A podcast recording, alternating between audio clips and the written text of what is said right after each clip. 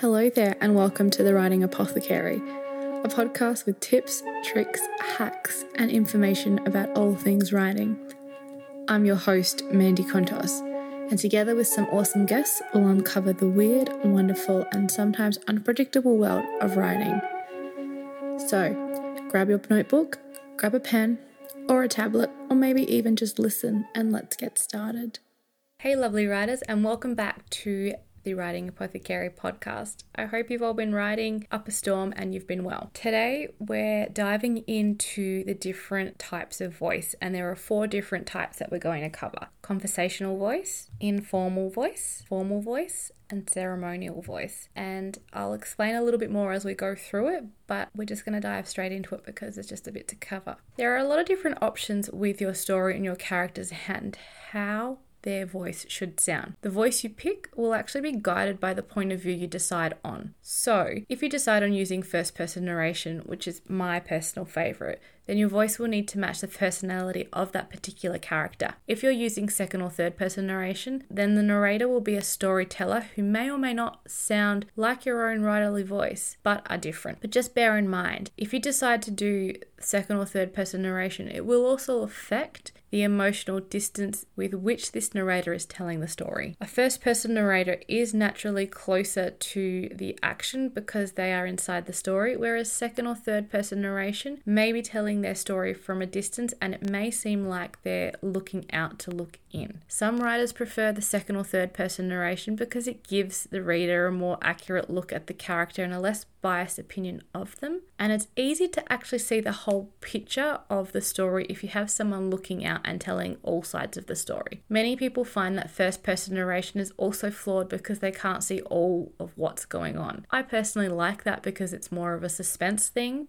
but there are others who just hate that. So, the terms that I've mentioned earlier, I've actually borrowed them from the Gotham Writers Workshop writing fiction novel that I actually use as a reference because I've done quite a bit of reading and I feel like it's probably the easiest way to put them into digestible and easy to understand terms. First up is conversational voice, and this term is akin to those friends who come over to your house and you know you don't have to have a perfect house because they're there for you and not the state of your house. Voices in this tone are a bit bit more personable, they can be sarcastic and real. It's also about diving beyond what's being said and having the actions a character makes outside of their dialogue fit them and the story. This tone is almost exclusively seen in first person narration and it's usually quite colloquial with its speech patterns and its slang. It would be the same tone that you would use with your best friends and not something that you would use with like a co-worker who you've just met. This is a great voice to use because you can let your first person narration go crazy with their personality. Your characters can go deeper with their introspect and they can show your reader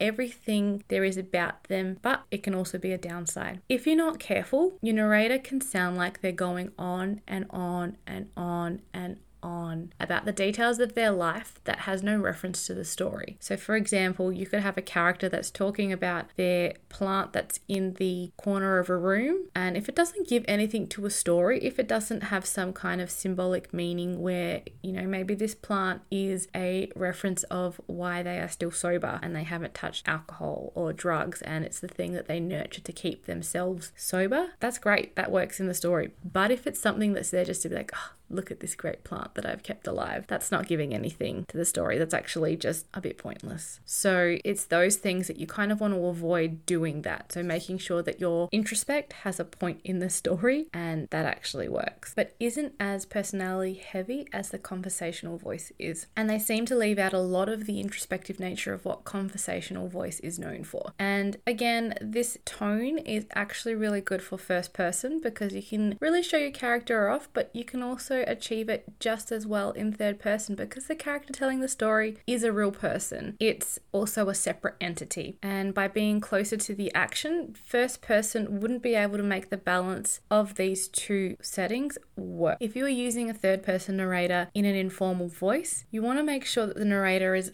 somewhat close or very close to the emotions of the character. If you don't, your readers will feel like someone's just told them to have a seat in a room full of expensive china that's irreplaceable and not to touch anything. It's one of those things where you don't want your reader to feel like they have to read carefully when they're looking at a story because they actually want to get lost in it and not have to think, oh my god, what's going on here? Who's this? Where's this going? That actually will put somebody to sleep or they'll put the book away. And that's not what you want. You want your readers to actually still be quite invested in the story. But it's a really great voice to use if you're working in second or third person and don't want to sound too much like the writer, because that's where it comes undone, where readers can read that you're writing as a writer and not the character that's where you can kind of screw it up. It's also a voice that is commonly taken by a lot of writers because it's hard to get wrong. You can't really screw up an informal voice, or at least I'd like to think so. The third one is known as the formal voice, and just from the sound of the word, you know exactly what you're in for. This voice doesn't have the same chattiness as conversational and informal tone, but it has a certain sense of detachment and space from the characters. For example, a character can be in the middle of a panicked scene, but they can still be fairly observational. This tone of voice is great for larger casts in a story, as you're able to use a formal voice to tell the epic story without getting characters mixed up. It's not the best when it comes to first person narration, but it can be done if it works with the narrator's personality. If your character is the kind of person who would have a formal tone and is pretentious, they need to have that personality back them up, and then this voice will work for them. Some really great examples of this is Lolita by Vladimir Nabokov and Nick Carraway from The Great Gatsby by F. Scott Fitzgerald. Using a formal voice in first person narration means that the writer is more prevalent through the story rather than a distinct character in the novel,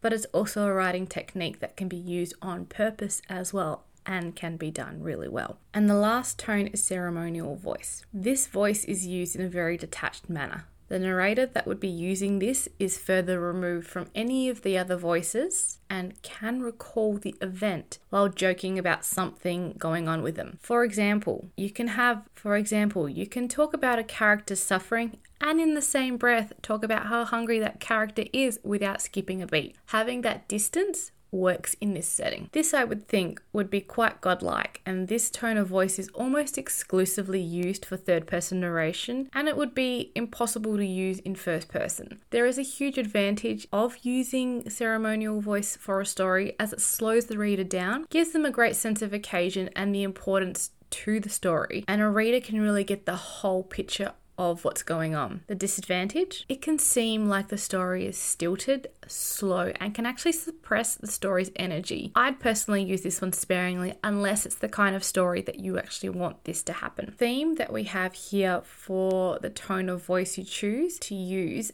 actually depends quite heavily on your character's personalities once you choose a narrator's point of view. And while this breakdown isn't as comprehensive as it can get, it's the beginning of where you can go with your story and it shows you just how powerful voice is. It's one of those things that you actually get to play around with and get to actually, I guess, understand because voice is never going to be straight to the point. It's always going to have little points of each of them if you need to, but you need to explore this voice before you get anywhere. So I'm going to leave it there for today. And if you have any questions or anything you would like me to cover, feel free to hit me up, shoot me through an email, or even hit me up on Instagram. And until next week, keep on writing, guys.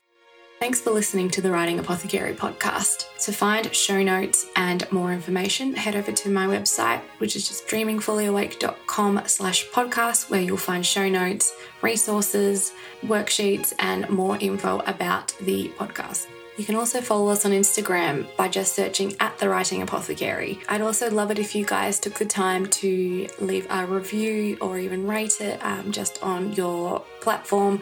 It'll help other creatives and writers find our community and help them get their writing practice and their creativity back on track.